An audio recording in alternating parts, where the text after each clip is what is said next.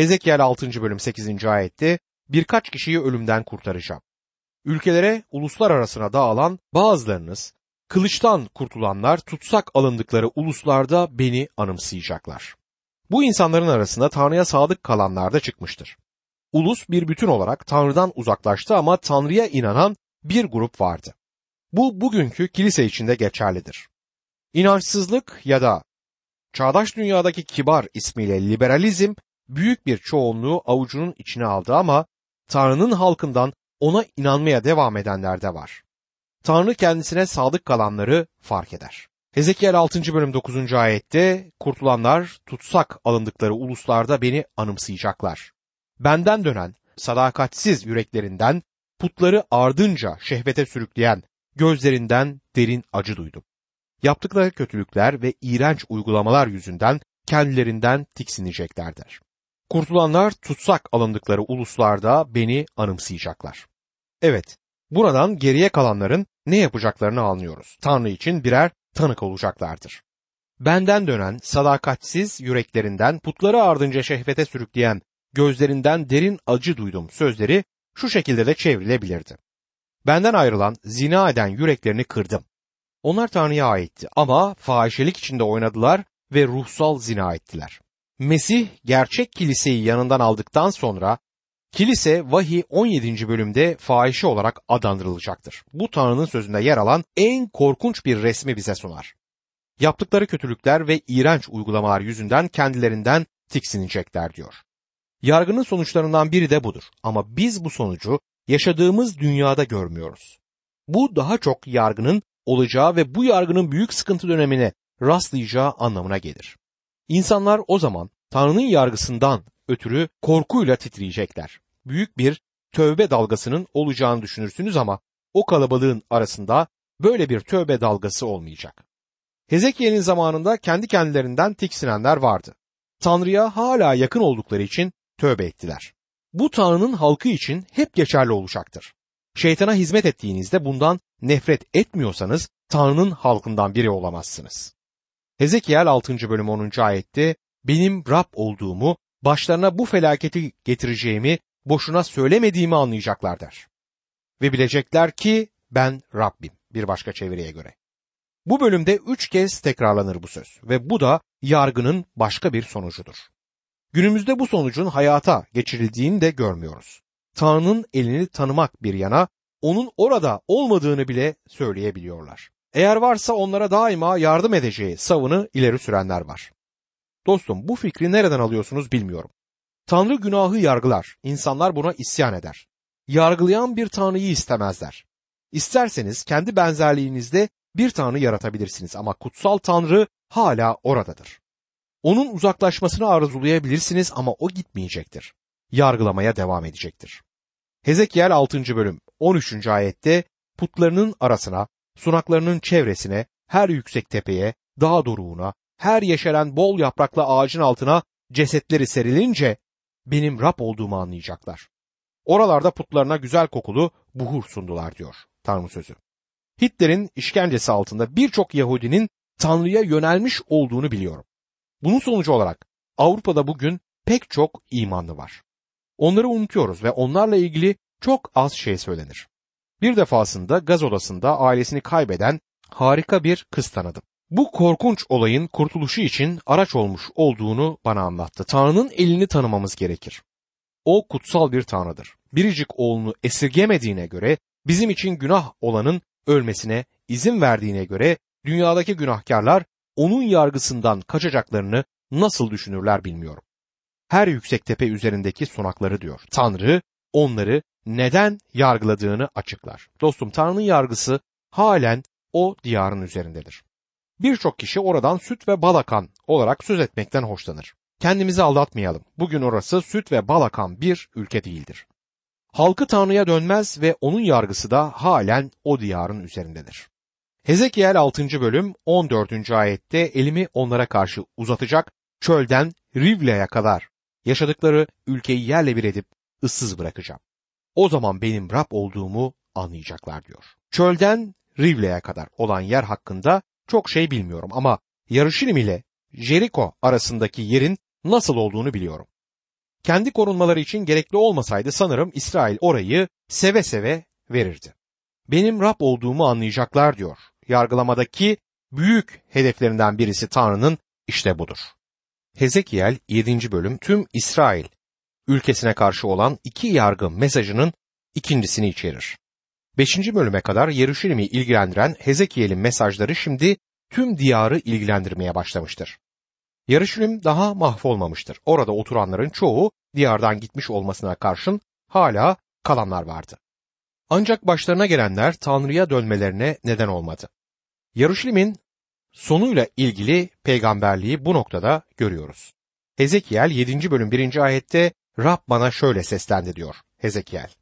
Hezekiel Tanrı'nın söylediklerini İsrail halkına iletmeye devam eder.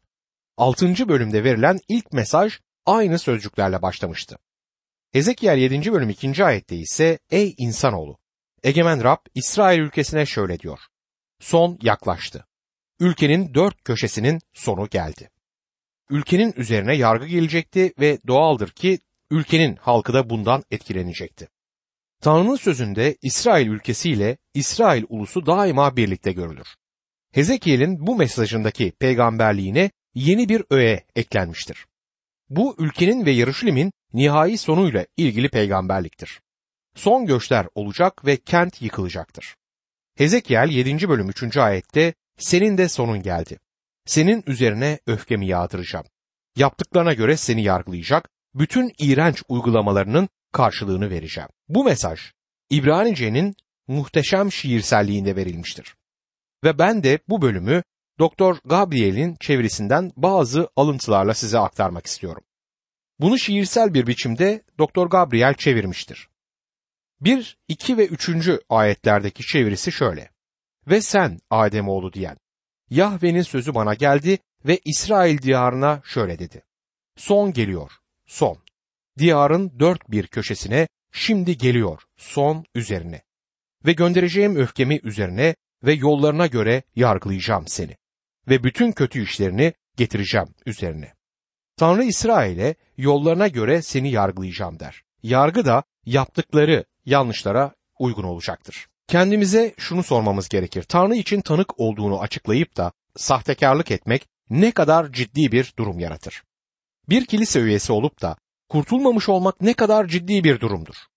Bu bizi önemli bir noktaya getirmektedir. Birkaç kere söylediğim gibi Afrika'nın en karanlık köşesinde puta tapmayı, kilisede oturup da Rab İsa Mesih'i kurtarıcım olarak tanımadan bir Hristiyan olduğumu söylemeye tercih ederim. Tanrı'nın Hotonto'ya ne yapacağını sizinle tartışmayacağım. Rabbin onun için kendi planı var. Şimdi gerçekten kurtulmamış olan kilise üyeleri hakkında biraz konuşayım. Bu günümüzde Hezekiel'in konuştuğu konuya denk düşen bir durumu oluşturur. Hezekiel böyle bir adamın sorumluluğunun büyük olduğunu söyler. Çünkü Tanrı'nın sözünü işitmiş ve sırtını bu söze dönmüştür. Size garanti veriyorum ki ne kadar çok işitirse sorumluluğu da o kadar büyük olacaktır. Hezekiel 7. bölüm 4 ila 9. ayetler arasında sana acımayacak, seni esirgemeyeceğim. Yaptıklarının ve sendeki iğrenç uygulamaların karşılığını vereceğim. O zaman benim Rab olduğumu anlayacaksınız. Egemen Rab şöyle diyor. Yıkım. İşte duyulmamış bir yıkım geliyor. Sonun geldi. Evet sonun geldi. Sana karşı uyanıyor. İşte geliyor. Ey ülkede yaşayan halk, yıkıma uğrayacaksın. Yıkım zamanı yaklaştı. Gün yakın. Dağların üzerinden sevinç sesi yerine kargaşa sesi geliyor. Çok yakında kızgınlığımı üzerine boşaltacak, sana duyduğum öfkeyi üzerine dökeceğim. Yaptıklarının ve sendeki iğrenç uygulamaların karşılığını vereceğim. O zaman cezalandıranın ben Rab olduğumu anlayacaksın. Burada yine Doktor Gabriel'in bu ayetlerle ilgili çevresinden alıntılar kullanacağım. Şöyle der, ve gözüm esirgemeyecek seni, acımayacağım da. Ancak kendi yollarını getireceğim üzerine ve mekruh şeylerin içinde olacak ve bileceksin ki ben Rabbim. Böyle diyor Rab Yahve. Kötülük, bir kötülük işte geliyor. Bir son geldi. O son geldi. Uyanıyor sana karşı işte geliyor. Memlekette oturan sonun geldi. Vakit geldi, gün yakın, karışıklık günü. Dağlar üzerinde sevinçle bağırış günü değil. Şimdi dökeceğim kızgınlığımı üzerine ve sana karşı öfkemi sonuna erdireceğim. Yargılayacağım seni yollarına göre ve getireceğim bütün mekruh işlerini üzerine. Esirgemeyecek gözüm, acımayacağım da. Yapacağım sana kendi yollarına göre ve mekruh şeylerin içinde olacaklar ve bileceksiniz ki ben Rab, ben vuruyorum. Evet Doktor Gabriel'in Hezekiel 7. bölüm 4 ila 9. ayetler için tercih ettiği çeviri budur. Bu kutsal yazıların müthiş metinlerinden biridir ve öyle sanıyorum ki bununla uğraşanların sayısı pek fazla değil. Kilise üyelerinin çoğu bu metni bilmiyorlar bile. Kimi bu eski antlaşma dönemine aittir ve bu da fark yaratır diyebilir. Dostum, Hezekiel'in dili vahiy kitabının diliyle Rab İsa'nın Matta 25. bölümdeki sözleriyle kıyaslandığında çok yumuşak kalır. Hezekiel'in buradaki sözleri yeni antlaşmadaki birçok metinle kıyaslandığında daha dikkatlidir. Yeni antlaşmanın tanrısı eski antlaşmanın tanrısı ile aynı kişidir ve günahı her çağda cezalandıracaktır. Önceki bölümlerde Hitler Almanyası'nda 6 milyon Yahudinin başına gelmiş olanlardan dolayı Tanrı'yı bertaraf etmek isteyen genç bir Yahudi hahamıyla tanıştığımı söylemiştim. Söylemek istediğim bugün Tanrı'nın topluluğuna bir uyarı olması gerektiğidir. Efendim Tanrı yargılayacak mı? Evet yargılayacaktır. Elçi Paulus şu sözleri boşuna söylemiyor. 2. Korintliler 5. bölüm 11. ayet. Rab'den korkmanın ne demek olduğunu bildiğimizden insanları iknaya, insanları ikna etmeye çalışıyoruz. Bugün kilisecilik oynayanlar var. Bağlılıklarından ve adanmışlıklarından söz edip duruyorlar ama İsa Mesih'e tam bir bağlılıkları yok. Zamanımızın zor konusu da budur. Sorun yeteri kadar kilise üyesi olmaması değildir. Sorun içten olmayan inanların sayısının fazla olmasıdır. Yıllar önce şu beyanatı veren büyük bir vaiz vardı. Soğuk bir kilise üyesi Mesih'in davasına hakaret eden 20'den fazla ateistten daha çok acıdır. Hezekiel'in mesajı onun zamanında popüler değildi. Size söyleyeyim şimdi de değil. Hezekiel 7. bölüm 10 ila 14. ayetlerde devam ederek işte o gün.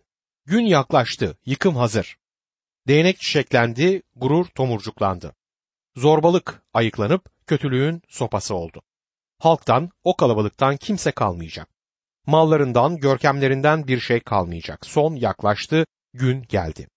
Alıcı sevinmesin, satıcı üzülmesin çünkü öfkem bütün halkın üzerine yağacak.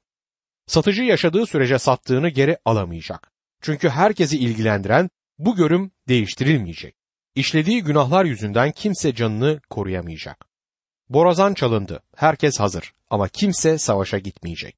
Çünkü öfkem bütün halkın üzerindedir diyor. Yine Doktor Gabriel'in çevirisini size aktarayım. Doktor Gabriel çevirisinde şöyle diyor. İşte o gün, işte geliyor, sonun yaklaşıyor. Değnek çiçeklendi, gurur filizlendi. Zorbalık ayıklanıp kötülüğün sopası oldu. Onlardan ve onların kalabalığından kimse kalmayacak. Ne mallarından ne de yüceliklerinden bir şey kalacak. Vakit geldi, gün yaklaşıyor. Satın alan sevinmesin, satan da yas tutmasın. Çünkü bütün kalabalığın üzerinde gaz var. Çünkü hayatta kalsalar bile satan satılan şeye dönmeyecek. Çünkü görüm bütün topluluk içindir. Kimse dönmeyecek ve kimse hayatının fesatı ile kuvvetlenmeyecek. Boru çaldılar, her şeyi hazırladılar. Fakat kimse savaşa gitmiyor. Çünkü gazabım bütün kalabalığın üzerindedir. Bu insanları belirleyen şey onların bir grup protestocu olmalarıydı. Savaş karşıtıydılar ve savaşa da gitmeyeceklerdi. Doğru olanı desteklemeyi reddettiler. Dostum yargı geldi ve düşman geldiğinde de savaş karşıtı olmayla ilgili saçma düşünceleri düşmanın yoktu. Bugün savaş karşıtı olma çağıdır ama barış çağı değil. Bugün insanların savaştan yorulduğu, bıktığı doğrudur. Ancak insan yüreğinde fesat olduğu sürece Tanrı kötülere huzur, barış yoktur diyor. Yaşaya bu gerçeği peygamberliğinde üç kez yenilemiştir. Hezekiel 7. bölüm 19. ayette gümüşlerini sokağa atacaklar. Altınları kirli sayılacak. Rabbin öfkesini boşalttığı gün onları ne altınları ne gümüşleri kurtarabilir. Bunlarla ne açlıklarını giderebilir ne karınlarını doyurabilirler. Altın ve gümüş onları suça sürüklediler. Ve Doktor Gabriel'in çevresinde ise gümüşlerini sokaklara atacaklar ve altınları murdar şey sayılacak. Rabbin gazap gününde.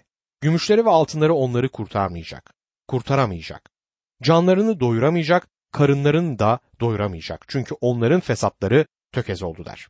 Amerika ya da Avrupa'da sık sık yaşamın sorunlarını dolar ya da euronun çözeceğini sandılar. Barış uğruna dünyanın her yerinde milyonlarca dolar harcanmaktadır. Evet cepte dolarların olması rahatlıktır ama yaşamın sorunlarını dolar çözemez. İşte burada korunmaları için servet biriktiren İsrail halkına Tanrı'nın söylediği budur. Servetleri onları koruyamadı. Hezekiel 7. bölüm 20, 21 ve 22. ayetlerde ise mücevherlerinin güzellikleriyle gururlanırlardı. İğrenç, tiksindirici putlarını bunlardan yaptılar. Bu yüzden mücevherlerini kirli bir nesneye çevireceğim. Hepsini yağma mal olarak yabancı uluslara, ganimet olarak dünyadaki kötülere vereceğim. Onları kirletecekler. Yüzümü onlardan çevireceğim. Değerli tapınağımı kirletecekler. Zorbalar içeri girip orayı kirletecekler diyor. Daha önceki ayetlerde yaptığım gibi Doktor Gabriel'in çevirisini yine bu ayetler için size aktarayım. Süsünün güzelliği de onu gurura soktu. Mekruh ve menfur putlarını ondan yaptılar. Ve onu yağma etsinler diye yabancıların eline ve çapul etsinler diye dünyanın kötülerinin eline vereceğim. Yüzümü onlardan çevireceğim ve gizli makamımı bozacaklar ve ona hırsızlar girecek ve onu bozacaklar. Bu tanrı yargısının saygıyla çizildiği bir resimdir. Daha da saygı ifade eden bir şey okumak isterseniz Babil'in yok edilişini betimleyen Vahiy kitabının 18 ve 19. bölümlerini okumanızı tavsiye ederim.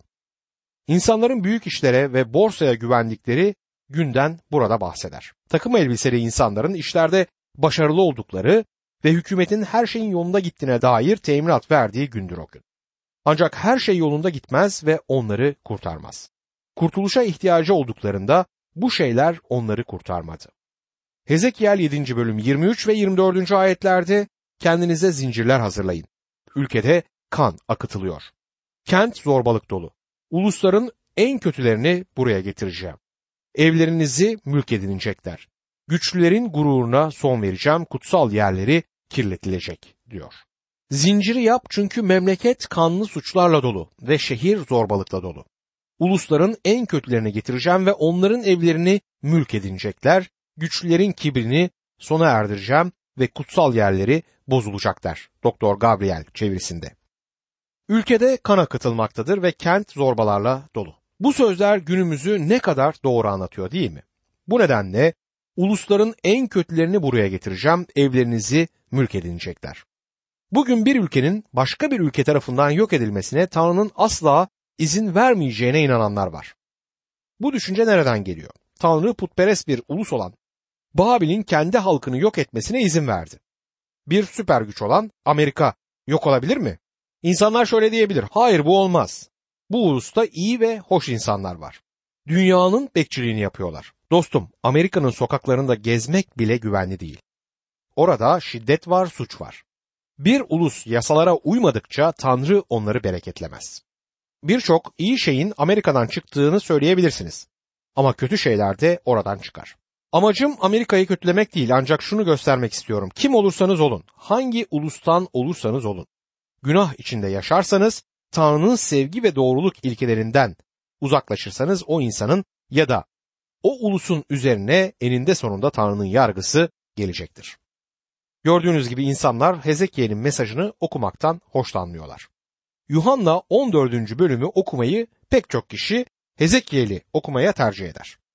Beni yanlış anlamayın. Ben de Yuhanna 14. bölümü okumayı seviyorum. Ama Hezekiel 7. bölümünde kutsal kitapta olduğunu anımsamalıyız. Bir bölümün başka bir bölümden daha önemli olduğunu düşünmek büyük bir hata olur. En azından Hezekiel 7. bölüme kutsal kitabın bir başka bölümüne verdiğimiz zamanı vermemiz gerekir ve Hezekiel 7. bölüm aracılığıyla Tanrı'nın size ne söylemek istediğine izin vermeniz gerekir. Hezekiel 8. bölüme geldiğimizde Hezekiel'in peygamberliğinin ikinci ana bölümüne gelmiş oluruz.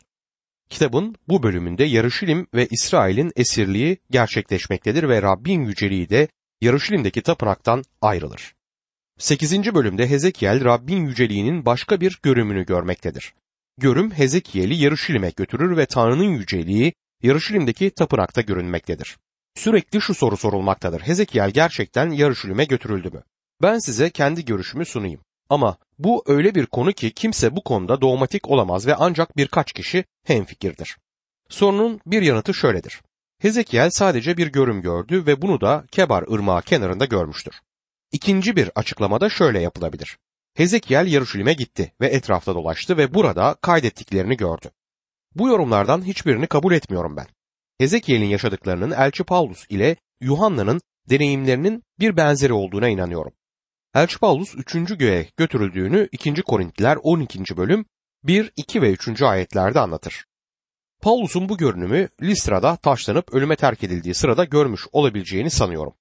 Aslında onun öldüğüne ve Tanrı'nın da onu ölümden dirilttiğine ve zaman içinde üçüncü göğe götürüldüğüne inanıyorum.